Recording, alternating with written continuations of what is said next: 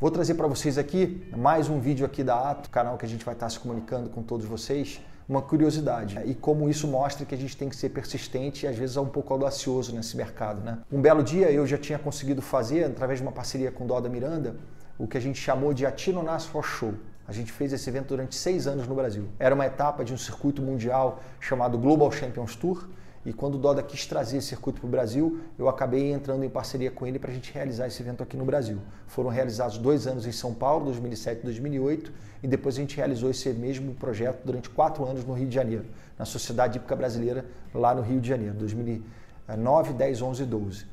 Logo depois disso, já tinha o Rio de Janeiro como sede olímpica, cidade olímpica, em 2016, e um dia me liga o presidente da IPCA, um grande amigo, Felipe Gomes, e fala: André, estou com um problema.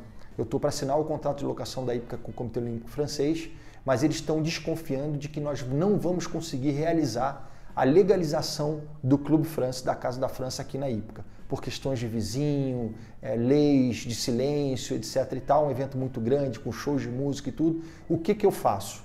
E eu estou te ligando porque, como você realizou aqui o Athina Onassis Horse Show durante 4 anos e era um evento tão grande quanto a Casa da França, eu queria que você me ajudasse a resolver isso. E nós fomos para uma reunião com os franceses em Itaipava, na casa do Felipe, e lá eles me colocaram essa situação. Falaram: olha, a gente está muito preocupado porque a gente acha que não vai conseguir viabilizar tecnicamente e a gente não vai obter as licenças para fazer um evento do porte com a estrutura da Casa da França. E eu sabia já o que eles tinham feito em Londres, na Olimpíada de 2012.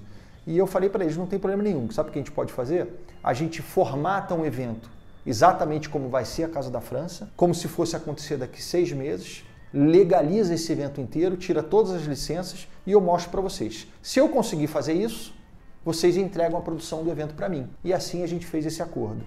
E eu estava um pouco preocupado de conseguir legalizar, porque eu sabia que na época dos Jogos Olímpicos iam ter uma série de facilidades para esse tipo de atividade, mas antes disso não, né?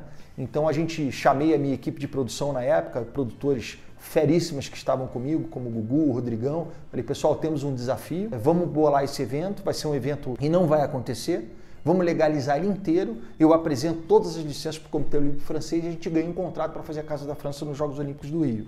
E foi assim que foi feito. A gente conseguiu legalizar, contratamos 2 despachantes para trabalhar para a gente nessa época, formatamos o evento muito detalhado, com todas as plantas, rotas de acesso, corpo de bombeiro, tudo. Legalizamos o evento inteiro, mostramos para os franceses: ó, tá aqui todas as licenças que vocês precisavam para poder fazer a Casa da França, e obviamente lá na Olimpíada do Rio a gente vai ter uma série de facilidades para realizar essas casas.